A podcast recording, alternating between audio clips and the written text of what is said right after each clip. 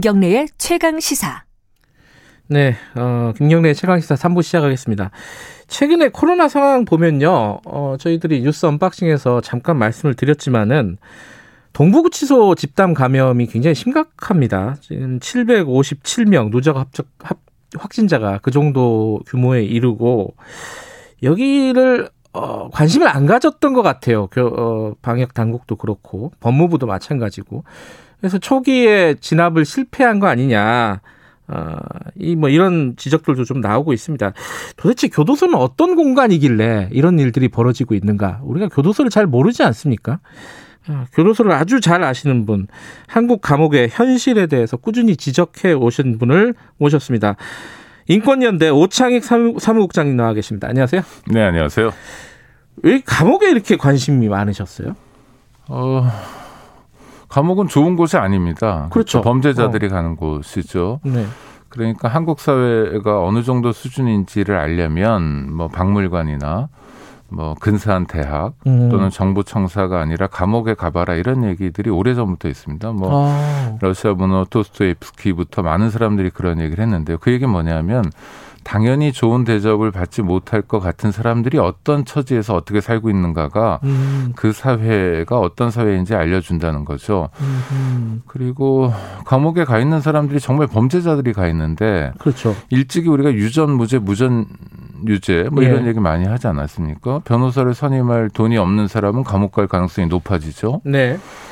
소년원 같은 경우도 마찬가지예요. 뭐 어, 부모가 다 계시는 집의 자녀보다는 한부모 가정이나 조성 가정이 소년원에 갈 가능성이 높아집니다.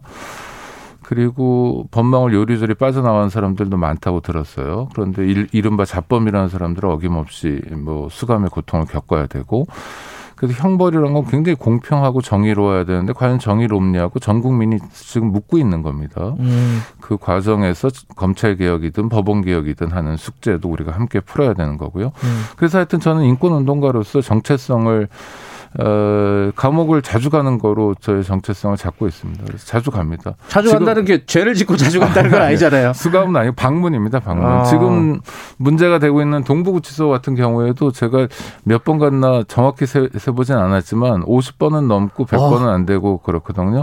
그 안에 들어갔다는 거죠. 어허. 그러니까 뭐 면회하고 네. 접견이라고 네. 하는데 그래서 면회실 왔다 갔다 한 건 아니고 내부에 들어가서 여러 가지 활동을 한게 50번은 넘고 100번은 안 되고 그런 것 같습니다. 그러니까 활동이라는 게 이제 수감자들에게 뭐 강의를 한다거나 뭐 이런 일인가요? 네네. 저희가 뭐 그런 음. 교육 프로그램도 많이 운영하고요. 평화 인문학이라고 음. 그래가지고 수용자들도 어차피 사회로 돌아올 사람들이거든요. 그러니까 그렇죠.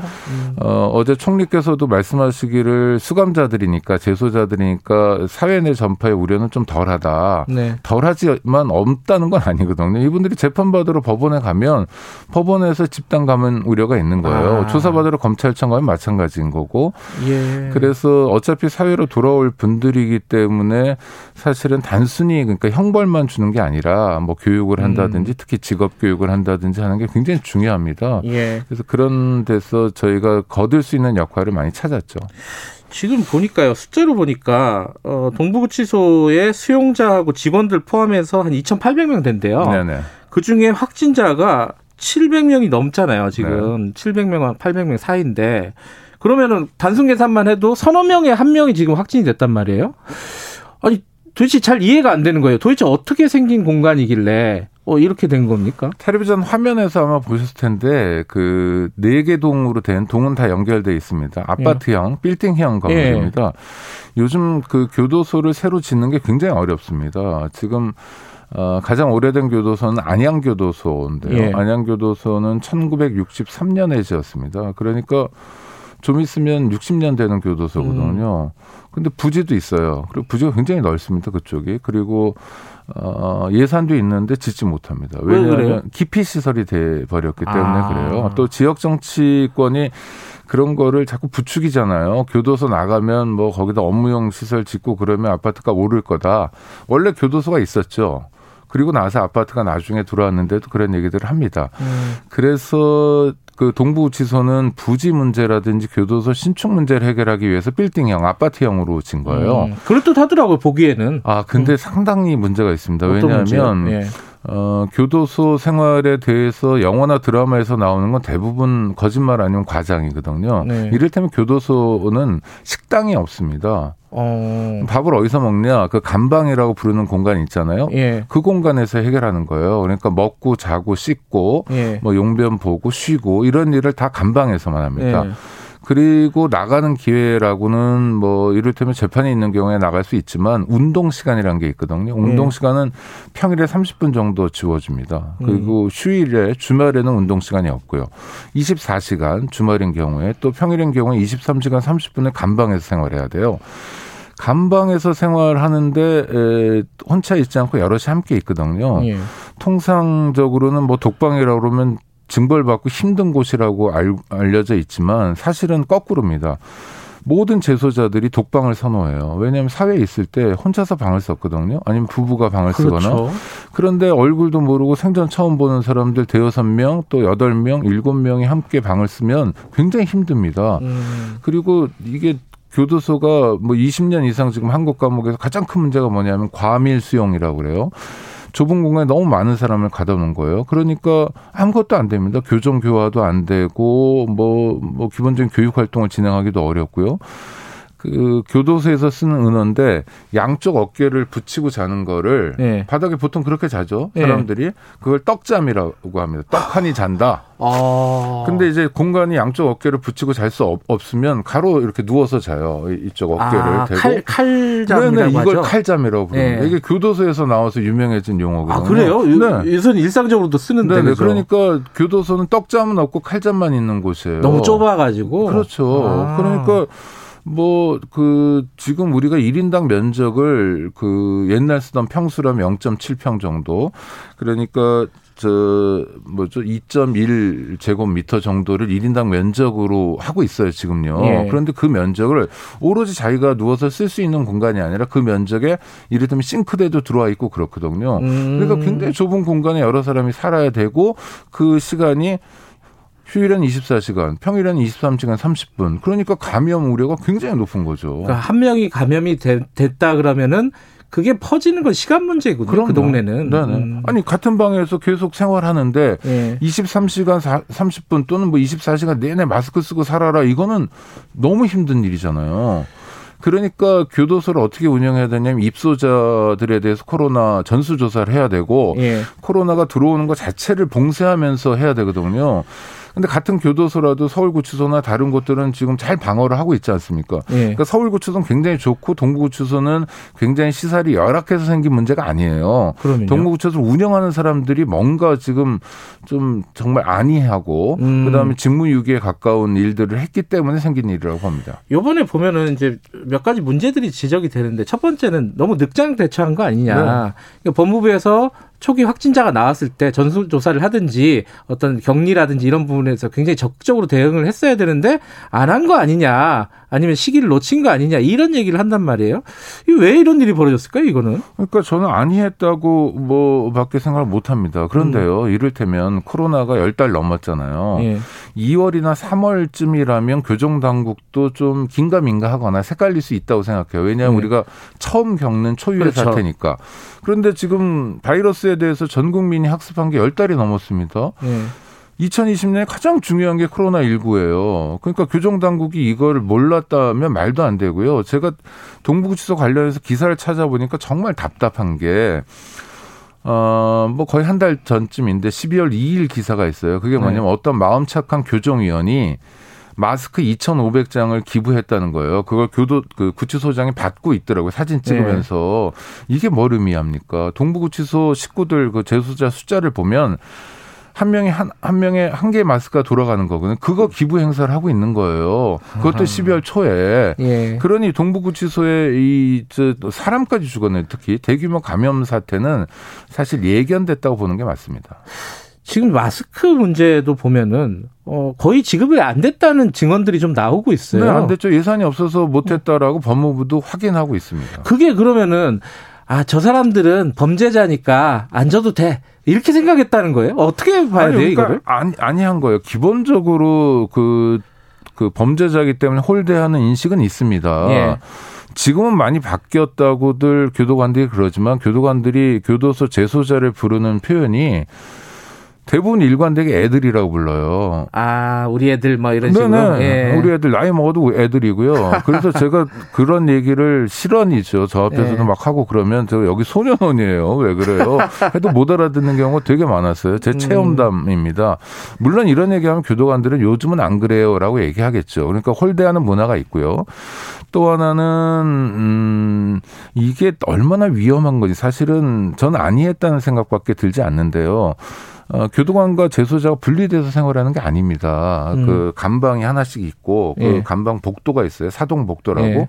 거기에 근무자가 근무해요. 예. 그리고 창도 다 열려 있는 상태예요. 그러니까 한 방에서 어떤 재소자가 바이러스에 감염되면 그 방 사람들은 물론이고 그 사동 복도 사람들이 전체 위험해지고 교도관도 위험해지고 교도관하고 얘기도 할 거 아니에요. 그렇죠. 네. 음. 그리고 부, 교도관은 일상적으로 부르고 뭐 이거 어떻게 됐냐 묻기도 하고 그럽니다. 그러니까 교도관이 감염되면 동료 교도관이 감염되고 동료 교도관이 감염되면 그 가족들도 위험해질 수 있는 이 빤한 상황에 대해서 어떻게 이렇게 안이하게 이건 음. 기강회의죠. 근데 그런 증언도 있었어요. KBS 보도에 나온 네. 건데 네. 이 수용자들이 불안하니까 자기가 자기 돈 내고 마스크를 좀 들여, 들여서 쓰고 싶은데도 요 콧등에 있는 요 철사 있잖아요. 네네. 요게 위험하다. 네. 뭐 흉기나 뭐 이런 게 될 수 있잖아요. 네네. 그래서 반입을 못 하게 했다는 거예요. 아니, 그러니까 흉기가 될 수 있는 게 그게 뭐 흉기가 됐던 사례가 있는 건지 그거를 정말 어떻게 흉기가 될 수 있는지 모르겠는데 네. 그러니까 꽉 막힌 관료주의가 그런 걸 만들어낸 겁니다. 음. 저는 지금 법무부 교정본부에서 하는 게 정말 이해 안 되는 게요. 이를테면 저도 뭐 수용자들, 재소자들이 편지도 하고 그러니까 고생하신다고 뭐 책을 보내는 경우도 있는데 전부 다 반입이 안 돼요. 그냥 일반적인 책, 무슨 예전식으로 해서 뭐 금서라든지 예. 또는 뭐뭐 범죄를 유발하는 그런 책이 아닌 그냥 일반 교양서 있지 않습니까? 이런 것도 반입이 안 돼요. 정책이 바뀌었다는 거예요. 2020년에 왜 바뀌었냐 하면 어 책을 통해서 뭔가 이상한 물질이 숨겨져 들어올지 모르니까 아. 교도소 재소자들이 책 구입하는 건 영치금을 통해서만 구입한다. 자기네가 예. 대신 구입해 주는 것만 가능하지 외부 반입은 안 된다는 거예요. 이거 음. 정말 해외 토픽에 나올 얘기예요. 왜냐하면 교도소에서 책이라도 볼 수 있어야 하거든요. 그렇죠. 시간과의 싸움 싸움이니까 이게 국가인권위원회 진정을 통해서 거의 1년 만에 해결이 됐습니다. 그러니까 정말 법무부 교정본부 사람들이 어느 시대를 살고, 살고 있는지 어떻게 이렇게 무책임할 수 있는지 정말 화가 나는 대목이에요. 그렇죠. 이번에 그 교도소 창문에 구치소 네. 창문에 이렇게 종이 써가지고 아, 여덟 명 살고 있다 네. 살려달라 네. 편지도 못 쓰게 한다. 네. 근데 편지를 어 일시적으로 못 쓰게 한 것도 사실이더라고요. 그러니까 이게 수용자를 어떻게 처우해야 되냐라는 법이 음. 있어요. 수용자 처우에 관한 법률인데 이 법률이 가지는 가장 큰 문제가 교정 당국 입장, 특히 교도소장, 구치소장 입장에서는 대부분의 일들을 할 수 있도록 되어 있습니다. 음흠. 그러니까 이를테면 이런 거예요. 왜 그렇게 대규모 감염 사태가 있었냐면 독방이 아니라 홍거라고 그러는데 여러 방을 쓰기 때문에 네. 생긴 문제예요. 근데 법률엔 어떻게 돼 있냐면 그 법의 13조인가에 독거 수용을 원칙으로 한다. 그러니까 독방이 원칙이에요. 음. 당연하죠. 독방 이어야 합니다. 누구랑 같이 부대낄 수 없어요. 그거 자체가 형벌이고 그거 음. 자체가 고통이니까요. 그런데 독거로 하되 형편이 어려우면 홍보를 할 수 있다는 조항이 그 다음에 세 개쯤 따라붙어요. 음흠. 이게 이제 법 취지입니다. 그러니까 여기는 나쁜 사람들 범죄자들이 와, 와, 있는 곳이니까 우리가 질서 유지를 위해서 이렇게 할 수 있어. 예. 재량권의 범위가 굉장히 큽니다. 음. 그래서 생긴 문제입니다. 지금 근데 3930님이 이런 문자를 보내주셨어요. 네. 마스크가 의료용 마스크 같은 경우는 장당 한 100원 정도다. 일회용 같은 경우에는 이게 예산 문제 맞냐 이런 말씀을 보내주셨어요. 그러니까 뻔한 변명이죠. 지금 어. 법무부 교정본부가 뭐 서울시랑도 진실 게임을 하고 있잖아요. 예. 그다음에 예산 타령도 마찬가지고 물론 교도소 수용자가 숫자가 많습니다. 지금 음. 한 5만 명이 넘으니까 한꺼번에 구입하면 상당한 돈이 드는데 이를테면 동부구치소에서 마음 착한 교정위원한테 기부라도 받았잖아요. 아니, 사회적으로 호소하면 종교기관을 포함해서 음. 얼마든지 기부해 줄 사람들이 있을 거예요. 그렇지 않습니까? 대한민국 국민들이 그런 면에서 굉장히 연대하고 따뜻한 마음들을 갖고 있어요. 문제는 진짜 예산 문제냐. 예산이 부족했던 음. 게 문제가 아니라 의 의지가 부족했던 게 문제죠. 음. 말씀을 들어보니까 구조적으로도 굉장히 방역에 취약한 공간이기도 한데 거기에 뭐 법무부라든지 교정 당국의 안이함 이 섞여 있었고 또 하나는 인권 의식 이런 부분들이 복합적으로 얽히면서 이런 참사가 벌어진 거군요. 그러니까요. 예. 굉장히 가슴 아프고 속상한 상황입니다. 그 감염 수용은 물론 교정 당국만의 문제는 아닙니다. 네. 왜냐하면 감옥에 자꾸 보내주니까요. 그러니까 대략 5만 명 있는데 예. 절반이 미결수라고 그래서 재판을 받는 사람들이 아직 형이 확정되지 음. 않았어요. 음. 그럼 형이 확정되지 않은 사람들이 감옥에 갇힌 이유는 하나거든요.